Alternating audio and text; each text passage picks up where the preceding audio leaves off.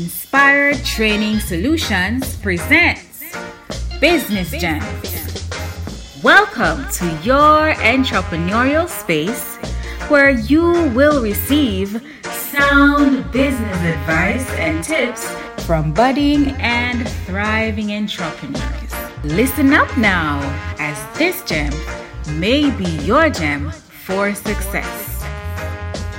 Business, Business Gems.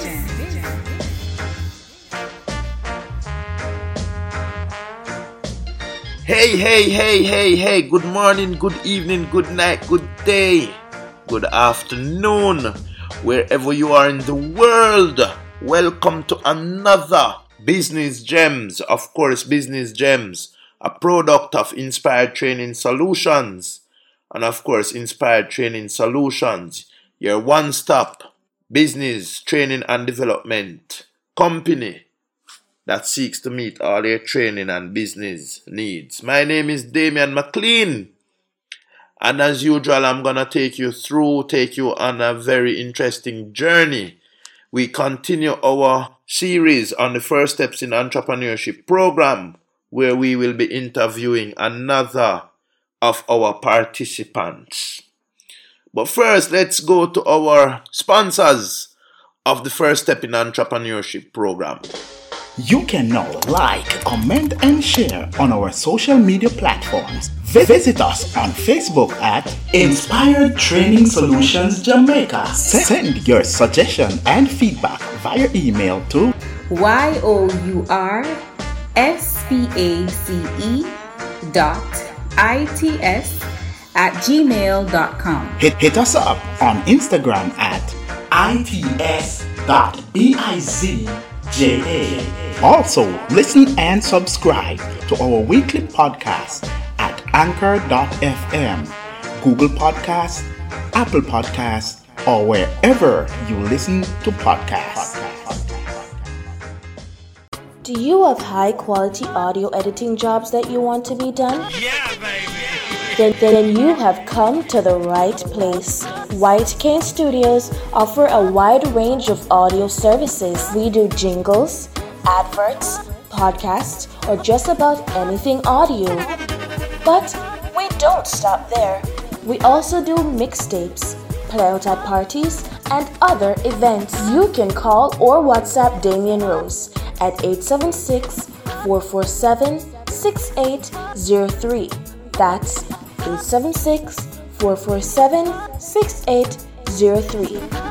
Or email him at djkanemad at gmail.com.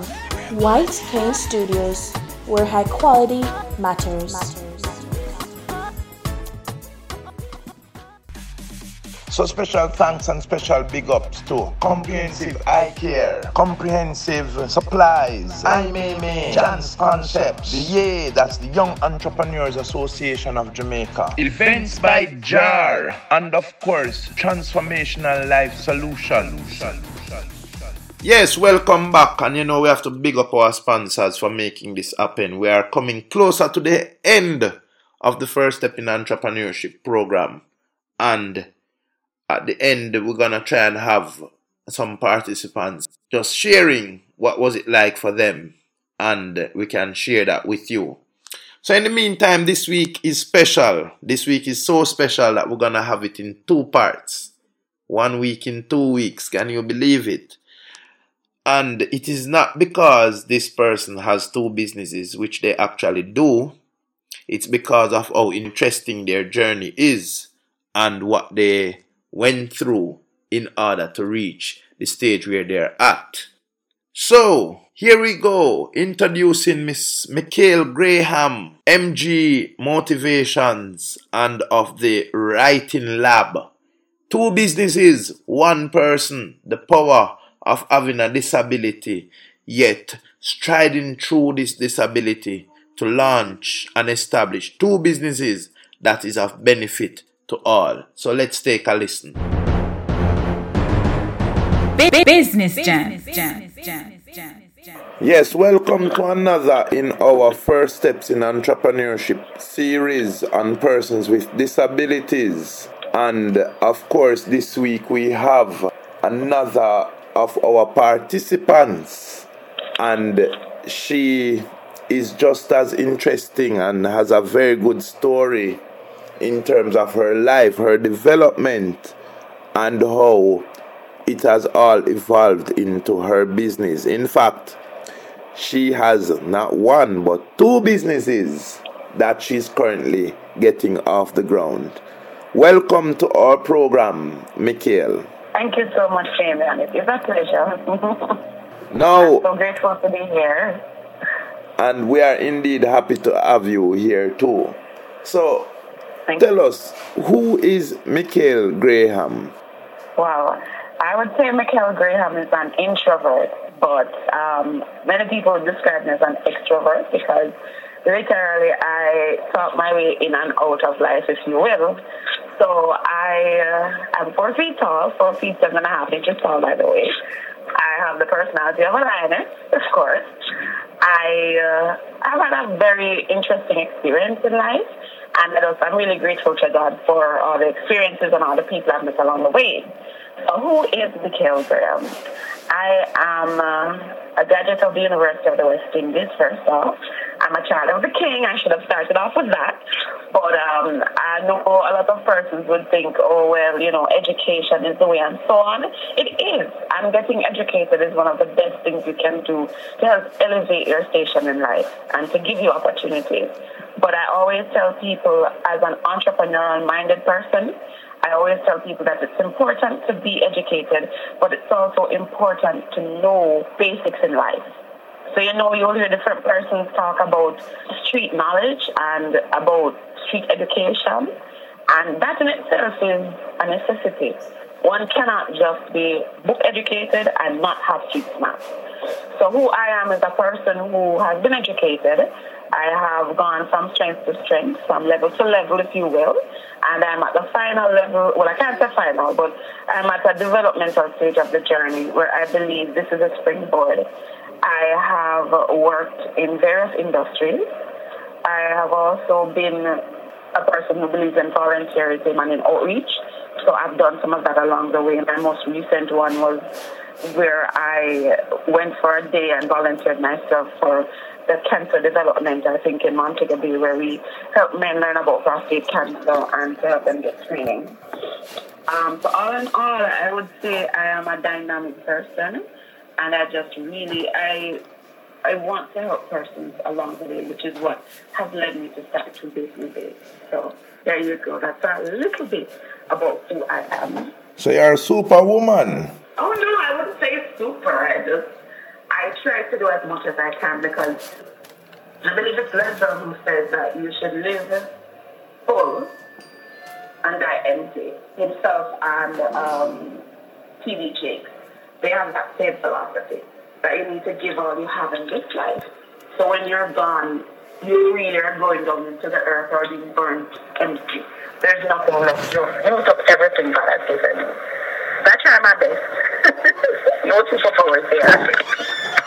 Well, what can I say? It is efforts like those that makes the difference in not only your life but in other people's lives. Yes, sir. That's the aim. So you've been to the university. You speak about being street smart. You speak about Yes, being um, educationally um, smart, being educated, that kind of stuff. So talk to us now about how you pull all of that together in terms of you have a big stature, four foot seven, but you have the, the, the lioness personality, the lioness heart. How you pull all of that together in being you? Oh, I put all of it together in being me. Yes. Oh, that's, that's a big ask, you know, because at the end of the day, it's not easy being me because when you have the stature, as I tell you, I have, that's a part of my disability, by the way. So I have Blount's disease. So let me tell one story at a time. So how I put it together in being me, it's not easy being me. And I can tell you honestly, I never lead with my disability. So from that, I have come to understand that persons rely on me and depend on me in ways that I would never have imagined. And um, I can tell you honestly, persons expect more from me just from the outset. So I know I always have big shoes to fill. And um, they say, heavy is the head that wears the crown, and whom much is given, much is required. So I know from the onset that coming into a situation, mediocrity is not, it is not a, a question, it is not acceptable. But at the end of the day, that doesn't mean that if you start off from a mediocre standpoint, you cannot go higher. And I try to put that philosophy in mind because in business, you will have the very best interests and the very best plans, and you will want to start with an excellent mindset. But at the end of the day, you might have to start mediocre. And I would never ever tell anybody, oh, don't start off from that standpoint. I would tell them if that's where you need to start, start there. Because you, we all need to make a start in life. So being me, as you asked, it hasn't been easy. Can I go ahead and talk about the journey or you want me to? No, sure. You you can go ahead and tell us, talk to us about the journey. That's what my listeners are very much keen on. Okay, okay. So you asked me about my stature. It is a very important part of my journey because at the age of 13, um, I was diagnosed with Blount's disease. Now, Blount's disease is something that affects all or most of us as Jamaicans. Um, it's what you call bow legs. I had an extreme case where my legs were, they just grew and grew and grew and they were very bent, almost sweeping on the ground. So my parents intervened, we went to the doctors and they said they had to correct my feet. So at 13, I was facing correctional surgery and I was on the heavier side. So then there were concerns there, which I still am. I am not slim built at all. I am curvaceously built. So, Lord, Lord, so Lord. yeah, so that was a concern for the doc. For me, it has never been, but it was their concern. I, I wasn't still unhealthy, so my build is not the issue in terms of my health. So they broke my legs at 13, and I was laid up for some time. From that, I learned many lessons, of course. I'm going to really jump into it for you. I was doing the sciences at the time, the, the pure sciences, which would have been biology, physics, chemistry in high school. That is my first love. Um, but unfortunately for me at the time, because I couldn't get to the top floor, I was in a wheelchair. So there was a time, about six to 12 weeks maybe, I wasn't at school physically. So mom had to go to school, get my notes, get the labs. I had to reproduce the labs, but I had to be learning, but I wasn't physically there.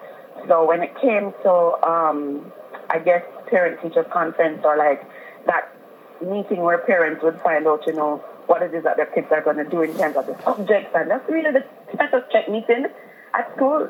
She was advised that they wouldn't recommend for me to do the sciences because I am physically incapable of getting to the location to do the lab, and they couldn't bring the labs to me.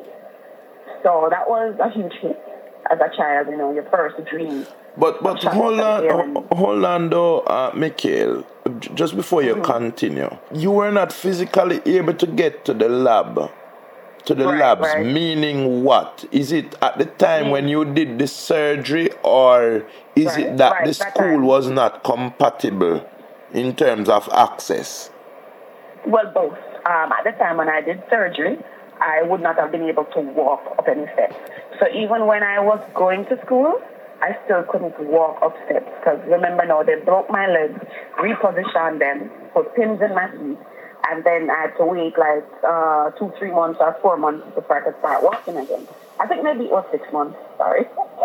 so I had to wait until I could start walking. So all this time after surgery, I was in bed. So I was doing work when school opened, let's say September, I would have been in bed. So I was doing my work from home. But when we got to the time where you had to select the subjects and you would get recommended for subjects, now they told her that it wouldn't make any sense. And then I couldn't, when I started going to school, I would go to school like one day or two days a week. And I could not walk to get up steps. The most I could do is hobble, like pull myself out of the chair to get to the restroom. So the, I needed no help doing. So the labs were upstairs? Correct, like up four flights of steps. It was disastrous. so I know I would not have even been been able sorry, to make it up one, much more four. So they had recommended that I try the other subjects. So as I said, for me that was like a huge blow. But me being me, I said, you know, I don't see an issue with that. So if that's what they told you, mom, it's fine. I will do X, I will do da da da, and I told her what my choices were. So for me now, it was a huge blow, but it wasn't something that demotivated me because at the end of the day, the goal is to leave school and to shine. So if it's to shine in another department, fine. But my love, as I tell you, I love the sciences, I love the research element, I love the reporting, I love the experimental element. That really wasn't there. So what I did, the subjects that we chose now would have been social studies, it would have been history, it would have been human and social biology, and it would have been um, food and nutrition, home economics. So for me, no, that was where I found out that the sciences or the pure sciences I was doing at the time really came on board now when I realized, wait, but geography is a science. I didn't know that. No, when I decided to do it, I started to learn that. And then with food and nutrition, I found out later on that if you mix the wrong chemical compounds, you get something that doesn't taste really good. So, and if you mix it in the wrong quantity, again, you get something that doesn't taste very good. So that would have been my chemistry moment there. So Cool. I really, as I told you, it, it was, it was a moment that I really, there was a shift and I had to run with it and work with it. So that started a journey for me that was just really superb. From that journey, I oh I should have mentioned the school I went to is the Montego Bay High School for Girls. Um, I uh, from that journey, I really, I was able to do all my CXCs because after I started walking now, I could make it up the steps. I did everything I really wanted to do. So it was just exciting. And then from that journey now, I was able to leave high school with 13 subjects, but I sat 11 in upper school and two in law school. So I was 13 subjects. Oh, that's cool. That's cool. Yes, it was. And I did very well. I got 5 1 through tools and it was free. So for me now, that was a real push to my little ego. Like, yes, I can do it. And felt very motivated. And I got some sectional prizes and some subject prizes as well. So then I moved on from there to college and then to university. So I also did well. I graduated with my degree in international relations, Spanish and economics. So, so from all of you moved all the way from the sciences to international relations. That is correct, yes. And in that, now I learned that research is a science in itself and it is a necessary element. So along my life journey, now, as I tell you, my love really is research and the experimental aspect of things. So you find I would have been involved in things that included the first. So the first company, for example, to try media monitoring in Jamaica, I ended up working with them. And to try it on a particular level or scale, I ended up working with them. You- Let's just say I, I, I appreciate the experimental in life and I've been involved in it for quite some time. Beautiful. Um, but before you go on to tell us about the, the university journey, talk to us now about so you you're able to walk again, you're able to get around, but the disability did not go away. No, it didn't. So, h- um, how now did you you go through CXCs, you're going on to campus. What is happening with the disability while you're conquering Right. all of these hurdles? Right. So I let me start off by putting my disclaimer out there. A lot of people don't know when they speak to me on the phone and they meet me in person and when I'm sitting, everybody's like, Oh, you don't look disabled, you don't sound disabled. Let me tell you, the word disabled or challenged, it took me a very long time to understand and furthermore to accept that I lived with a disability. From the moment I was diagnosed at 13, I should have actually known something was wrong, right? Yes. Nothing of the sort, Damian. Nothing of the sort. I I didn't even register certified disabled until probably like five years or, or so ago. Because as a child and a young adult, I really didn't understand what disability meant. I really didn't understand that I was living with a disability, though it may have been on and off. So after my legs were broken at 13, I learned to walk again. I learned to stand. I learned to gain a new sense of independence, if you will. I continued very well, to tell you the truth. When I was about 14, 15, that was really a very high point. Like, I was at a good place in terms of physical mobility. Um, I wasn't using, I stopped using my cane and my walking aids at about 15, 14, 15 after I learned to walk again. So recovery was very quick. And it was not very easy, but it was quick. My lower limbs were still swollen some. Um, there was still no feeling in some parts of my lower limbs, um, below my knees and my instep where my toes are. Yeah. Still had no feeling there. And like the back of my foot, the side of my feet, there were the nerve endings didn't come back to yet, if you will. Um, so when I went to college now, because I didn't, I didn't go through to UWI. I went to Montego Bay Community College. I wanted that to be my transition. And I didn't want to move far from home. I didn't want to move away from home physically. I told my mother I wasn't ready for that. I still needed to enjoy the benefits of living at home and going to school and coming home. I still enjoyed that. So I stayed at home and I lived with mom and my mobility was up there. Let me tell you something. I play every sport, football, cricket, tennis, badminton, swimming, not so much, but I can swim, still can swim. I played volleyball. At college, I played volleyball. While at Montego Bay High School for girls, after the whole um, surgery, I played badminton for the school. Um, when I went on to university, I did play football. I was very involved, if you will. I was in the choir. I was also part of the university chorale, what? which is a section of the university singer. So it, it, it has been a journey. And then to tell you how the disability part went now. So while at university, I was doing a lot, if you will, on my feet. Because remember, to me, you know, I don't, there's nothing wrong with me. I'm perfect Right. in my uh, eyes. So Right. I am physically capable and I'm at the height of my physical ability. I'm at the pinnacle, so nothing can go wrong. I put them there up, right? Right. Right. So, so it turned out I was I felt a sharp pain in one of my knees, my right knee one day. I said, What's that? And where I lived, I lived on Lexington Hall, so I would have had to climb steps to go and come, but to me there's not an issue there because I've never had an issue doing steps before or walking. And by this, when I say I'm going hard, I mean I mean I walk to school. I live on Lexington Hall. And for So those if I don't who take the bus, For those who don't know, the campus is not a small place. We, No, we're looking at people covering huge. in excess of 600 acres. yes. You know, it's a And- large yes. Exactly, and I would have walked from like Sedford Hall. So I, I typically, and I tell my mother to this day, it's so funny. I know every corner of UWI campus because I've traversed it on foot. So during orientation, we went everywhere physically. I went and saw everything I could. I jogged. I went to the gym. It was just, let me tell you something. It was a time. But as I said, I enjoyed it. And uh, one day I felt that pain in my mouth, like, what's that? Anyways, I didn't pay much mind, you know, as we say. I didn't pay much credence to it.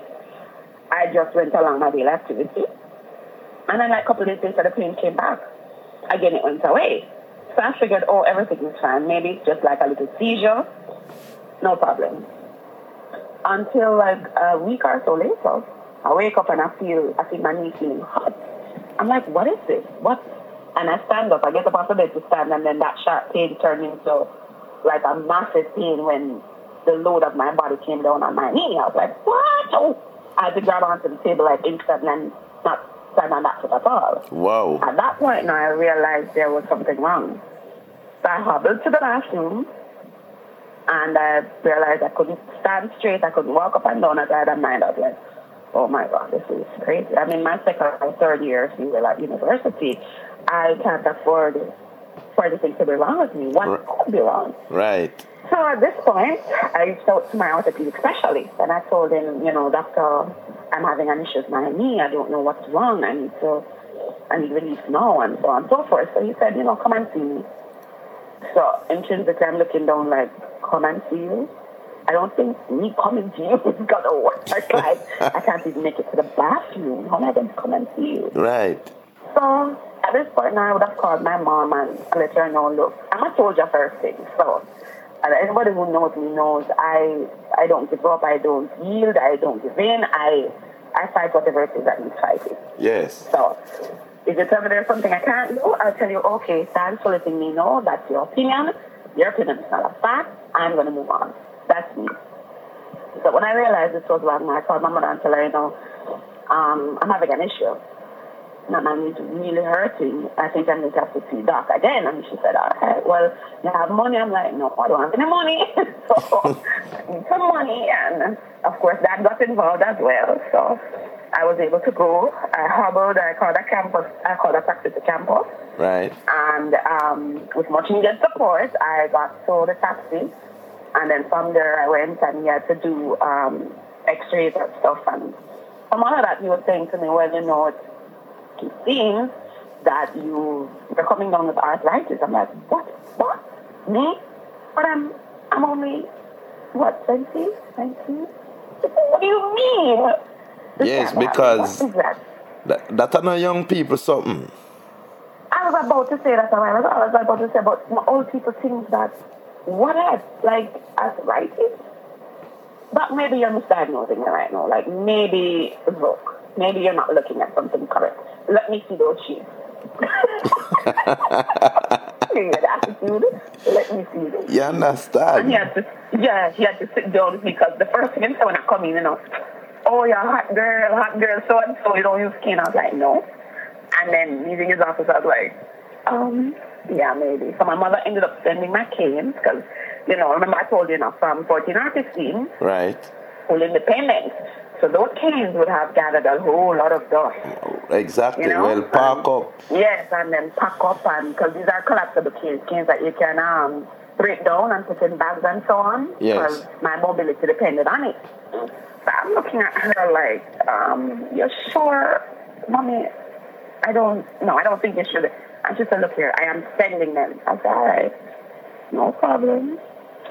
So she set the canes and he sat me down in the office, had a discussion with me about the journey that I'm, that I'm going to be on now. He's saying to me that, you know, you have arthritis, which means you have to take it easy. You have to cut down some of the walking. I'm like, what is he talking about? I am young. Why did I cut down the walking? Is that not what we do? Is that not what's expected? To walk? Exactly. To.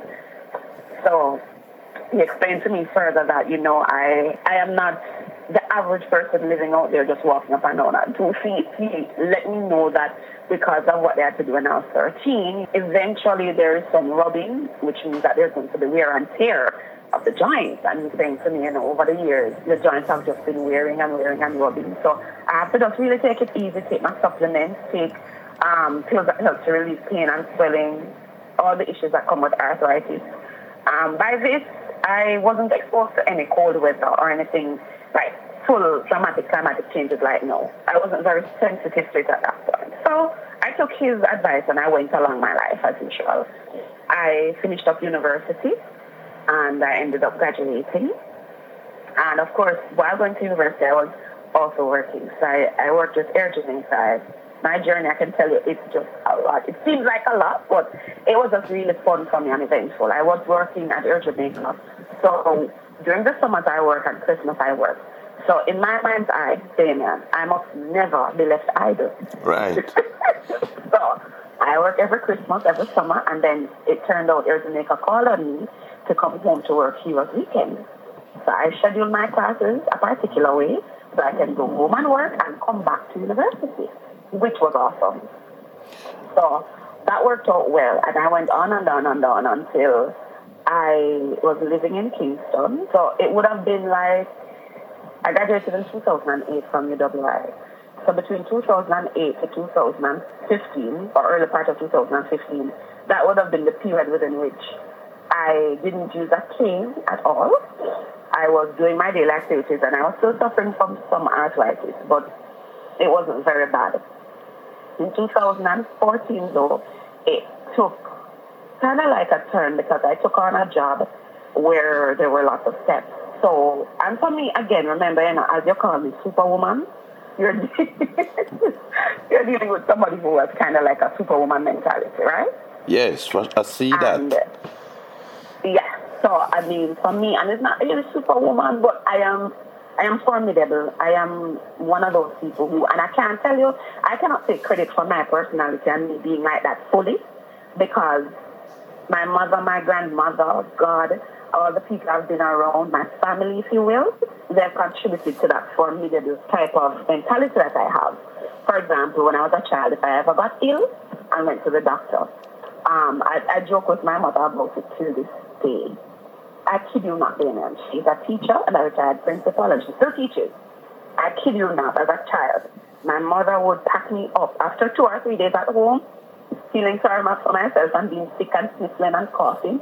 She would pack me up with the drugs. So, you know, when you go to doctors, you know, doctors give you like a week Yes. as a child to be home to get well. Yes, yes. So my mother is not into that. From the moment I start to 7 and 11 and start to be trouble.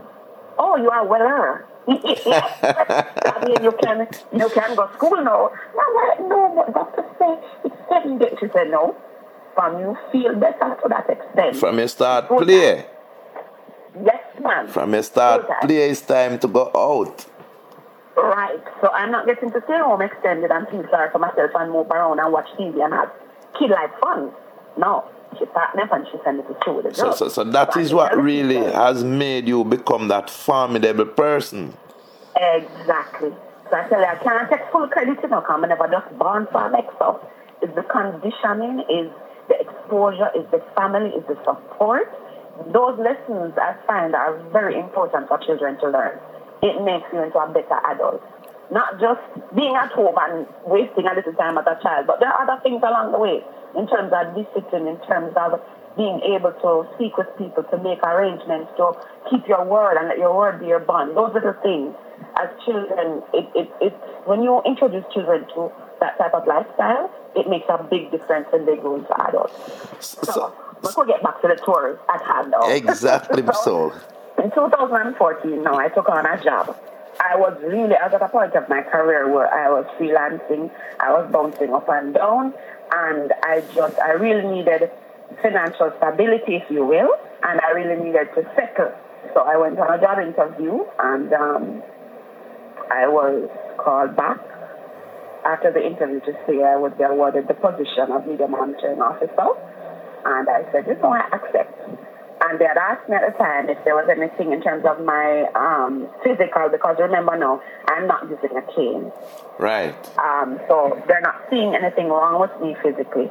But the legs, I tell you, tell the tale, because if I wear a skirt, you will still see the scars on my feet till this day. But um, they would have asked at that point, is there anything that we need to do physically to change the office so that you can access? So, in all knowledge and wisdom that I had at that time, I said, really no. Um, I noticed that there are steps outside. So, so I hold on, really- ho- hold on, Mikhail. So you would have told them on the interview that you have this, this, you have arthritis, because a- a- at this time you wouldn't have recognized, you wouldn't have accepted that it is a disability.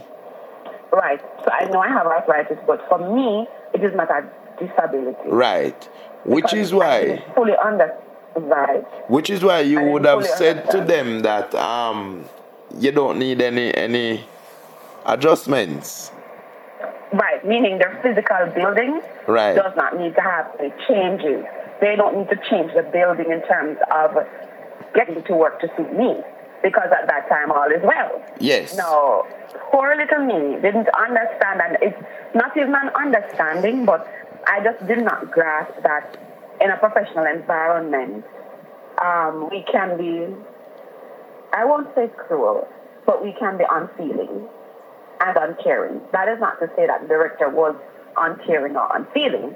That's just to say, as people, we don't connect with the needs of others without being told most times it's difficult because um, not everybody will see you or hear you and think, oh, well, that person, because of how they look, um, I think they may need some assistance. Not everybody will catch on to it quickly.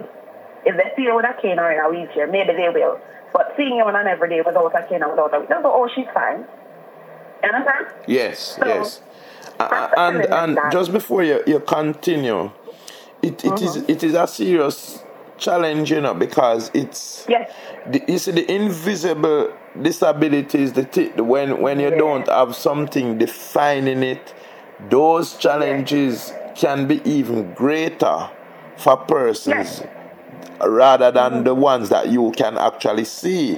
When you see somebody who is blind or when you see somebody with a cane or with a wheelchair, Or in a wheelchair. it- it- it's Exactly. easier to connect than when it is not, uh, than when it is invisible. And it's good you say the word connect because for me, my journey has been severely difficult because it's not connecting more so how persons view me. Some persons may view me as being disingenuous because they don't understand that though I look and sound the way I do, I have issues getting from one location to the next. So I'm not just being a diva and being late. Understand? Right, right. It's a real issue for me. So I realized that some persons were not compassionate because one, they did not accept what I would have been telling them. And then two, looking at me, they're saying, no man, check on artist, child. Yes, yes, yes. And I can tell you I've gotten that before. I have a sticker, my disability sticker, and that, that sticker, you know, Damian, is not today. I get that sticker, and it's not today my mother cost me. It's not one person I get, because I used to just operate from the fact that, all right, I'm using a cane. My mother said, no, get the sticker. I'm like, what you mean? I'm disabled. She said, no, get the sticker. If you're disabled, you have a sticker. I'm like, damn, she's right.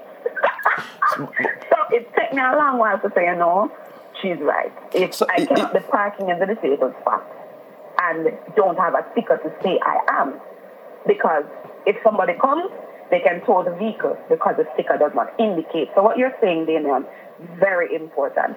People need to see and know that you are a part of the disabled community because you have a sticker. Now, getting the sticker wasn't the issue for me.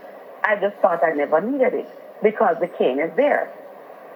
But even even So- while using the cane and and getting that job and not saying that Mm-hmm. you don't need to adjust anything to accommodate me, is it a case where you you you did not think you had a disability, so all of this was not necessary? I can tell you honestly, I think that may have been a part of it, as well as you know the superwoman complex is that you know you can do all things through Christ who strengthens you. So you are not seeing yourself as not strengthened. You're seeing yourself as just deficient in a small aspect, which you can work around. To put it lightly. Yes, So yeah, yes. what you're saying is, is yeah, I agree with you. There was there may have been something there that kept saying to me, "Oh, you don't need it. It's not something that you need to have. You just you have this little problem and you're working around it." Because in my mind, Damian, this is something I'm going to overcome in short order, short time. All right. Yes. So by the time I accepted that job, now as I told you, I was not using a cane.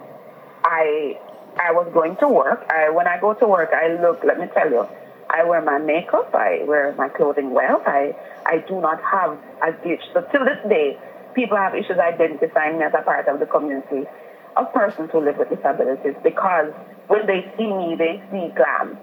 and I'm saying, but that's wrong. Not because you see glam means I don't live with a disability. So the, the And, and, and not because you have a disability doesn't mean that you can't be glam. Thank you. So the idea of what represents disability, I think, is something that has to be changed as well as it is changing.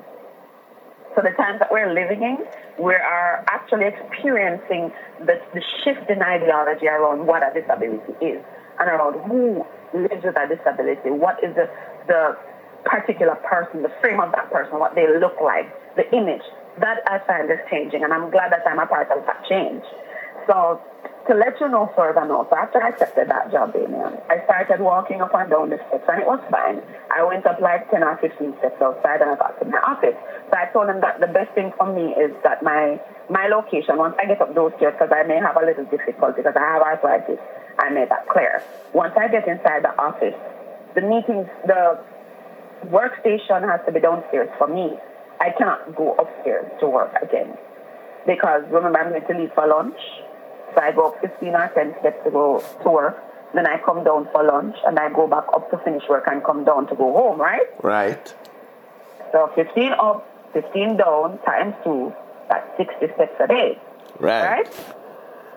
So for me, that's average wear and tear, right? Right.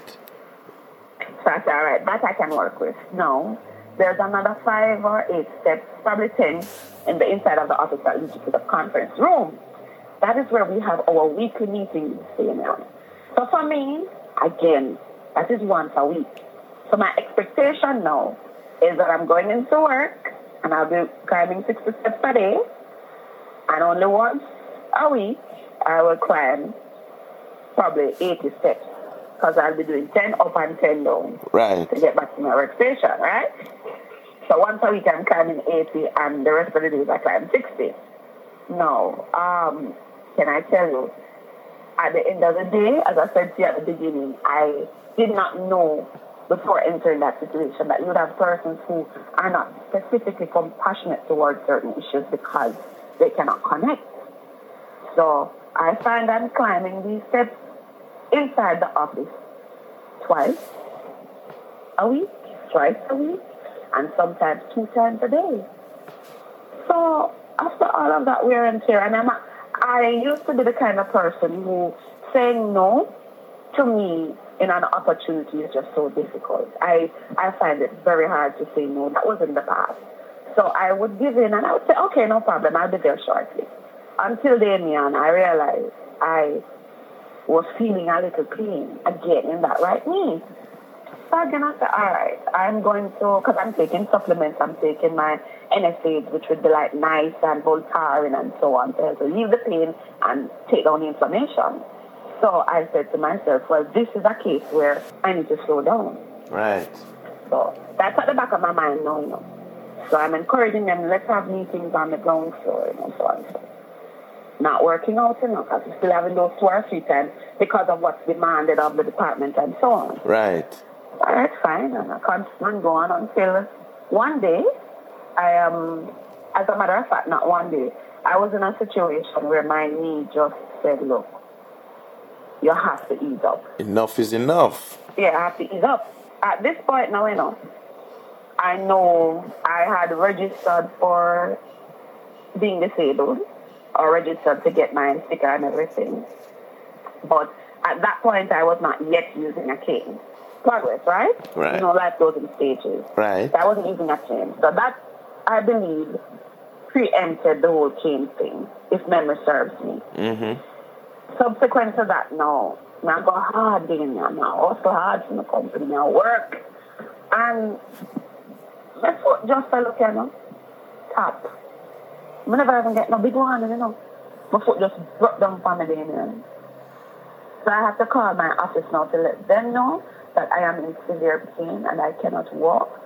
And this is after dropping out of work for like a one day, a two day, and so on and so forth, right? Right. and having an asthmatic attack and this and that. So again, I tell you, you know, people are thinking this person is disingenuous and just want to take advantage and this and that. And I tell you, it, it was, being honest, I have never, and I say to my mother to this day, what I went through, I don't think anyone can understand Oh, how you move from ability to disability in the snap of a finger without having anything to say about it and to say, no, this is not where I want to be.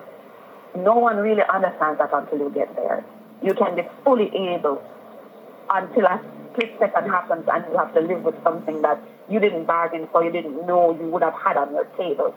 So when that day came, Damian, I called my doctor again. I said, Doc, I am knocking at your door once more. I cannot walk and I am just in pain about a car, Damian. So that again is a problem because I now have to drive because I, I drive with my feet, of course. Yes. So I now have to get myself around the vehicle, the steering wheel, and move the same foot that swell up and can barely move To drive. get to a location. Mm-hmm. Have mercy. Then uh, let me tell you, I walk and I don't have a cane because you're looking at this independent who don't own a cane, who don't need a cane, right? Right. And my mother tell me, you are so stubborn. You leave your canes at home and I tell you I'd send them and you're moving from one location to move up and down in terms of physical about a lot. Right. So she, the canes are in Montego Bay with her and I'm bouncing about from location to location in Kingston until I find a very comfortable location now. So now, look at this picture now, there, Nana. I have the work, the perfect job according to me. I moved to a location where, where I'm living, I have a little issue with my sleep and the people upstairs and so on, but it is a perfect location for me physically, right? Right. And you know, perfection is an inverted commas because nothing is perfect. Right, so right, right. than where I was living before. Yes. So it's an upgrade for me. Yes. So I'm in the perfect scenario. Why then would I tell her to send two ugly cane that I don't need and that would make me now dependent on something? Why? Uh, uh, and and that, that would turn down the glam. Sorry, that one? That would turn down the glam and the glitter. And that may I show you, you know the thing going on. The hotness are going to expire because of the cane. I don't want that. Yeah, you're right. So I don't say nothing to her about no cane. I go on with the hot style. Even though the hot style I burn the little bit, you know, because I feel liquor pain, you know, but you know, if I work with that pain, I'm going to take what I need to take and do what I need to do and just deal, right? Right. So I continued, and then the day in question when that happened, then I reached out to my doctor. He says, okay, I'm saying, you need to come to me with immediate effect. Not tomorrow, not yesterday. Come now. I'm like, but doc work, doctor work no? You try reach my office. And this is a man who um, he works at the public hospital as well. He has his own practice. Right. So when you hear, and him is a the block up specialist, block up and setback specialist. So he's an orthopedic specialist. Right. So when you talk about your hip dislocate, your shoulder dislocate, your break up and no, I'm now coming back, him put plates and screws and things in you and bring you back and put you in physiotherapy. Now, I had to report to him. I, ca- I had to call my office and tell him, let him know I cannot walk. I am having an issue, so I cannot come into work today. Plus, I have to set off my team because I'm a responsible employee. So when I decided, no, I want clothes, I'm trying to get to the. Then man, it's the most, I have to come down five little steps at my home, walk around the back. I'm going to tell you something, baby, man. The pain I feel to come down this two little steps, then I don't know how I make it, but I walk and I grab and hold on things and I lean up and I breathe down. Of course, I have to keep my sexy and my glamour on, you know. I so when know. I'm doing all these things, I have to still look hot. Yes. Doing it hotly. Yes, man. And I have to feel the pain in a hot fashion. so I take myself. I take myself to the vehicle with God's help and my hotness. And I said, Lord have mercy, what am I going to do? My doctor said to me, the last thing he said before I come, I need my cane. So now me I look for the doctor like doctor. You know me, that should them took in a long time. But I'm talking about, I need cane for support. Is that this man I'm mad? Anyways, I called it any pharmacy before I even make the trek or the hobble outside because at this point when I get to his building, I have to park my car either right at the office door and I know I cannot manage that walk from the car. And that's Well, well, like, you certainly can drive into his office. You stay there. So, you know it. So I said to myself, I'm going to have to stop and get a cane. Bu- Business Gems. Jam. Jam. Jam. So there you have the first part of our two-part series with Miss Michael Graham and her companies, MG Motivations and the Writing Lab. Very interesting journey. You have to come back next week to hear how she really overcome the pain, overcome the struggles to really put herself where she's at now. How she really reconcile with her disability and accept and admit that it is actually a disability. And now she's able to live with it and make strides in the entrepreneurship journey. So there we have it, folks. Thanks for joining us. Thanks for listening. I'm gonna touch a piece of her song. She's very controversial. Well, in some circles, some people might think it's controversial. She went top shelf. She went for Adidja Palmer. So I'm gonna touch a piece of her song this week, and next week we'll give you some more. So cheers, all the best. Keep it inspired training solutions.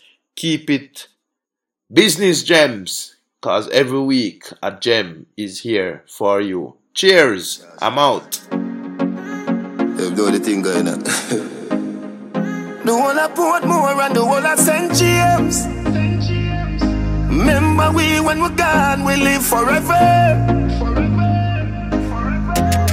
Bu- Business Gems. Salt Spring, we not going under.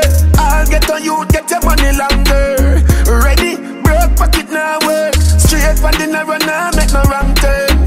Teddy cheddar, money maker any weather. Perry treasure, dig it up out with the leather. Teddy cheddar, money maker any weather. Perry treasure, dig it up out with the leather. Me fi have a chopper, watch it a propeller. Me house fi off, elevator not a leather. Daddy say son, them a tell we say no better. No they but I like that, blessing a forever. Mummy say sonny, no better with the copper. Never listen, but it never matter. Is a ghetto, you them a few as a shatter. My badness and my mother prayer make me die. Thank you for making it Business Gems. We hope you have found your gem for success. Feel free to email your suggestions and comments to yourspace.its at gmail.com. That is Y O U R S P A C E dot I T S at gmail.com. Business Gems, a production of White Cane Studios, a product of Inspired Training Solutions. The opening and closing music theme for the Business Gems, The Real Rock Rhythm, was performed by the Sound Dimension Band and produced by Coxsone Dodds for Studio One. Business Gems.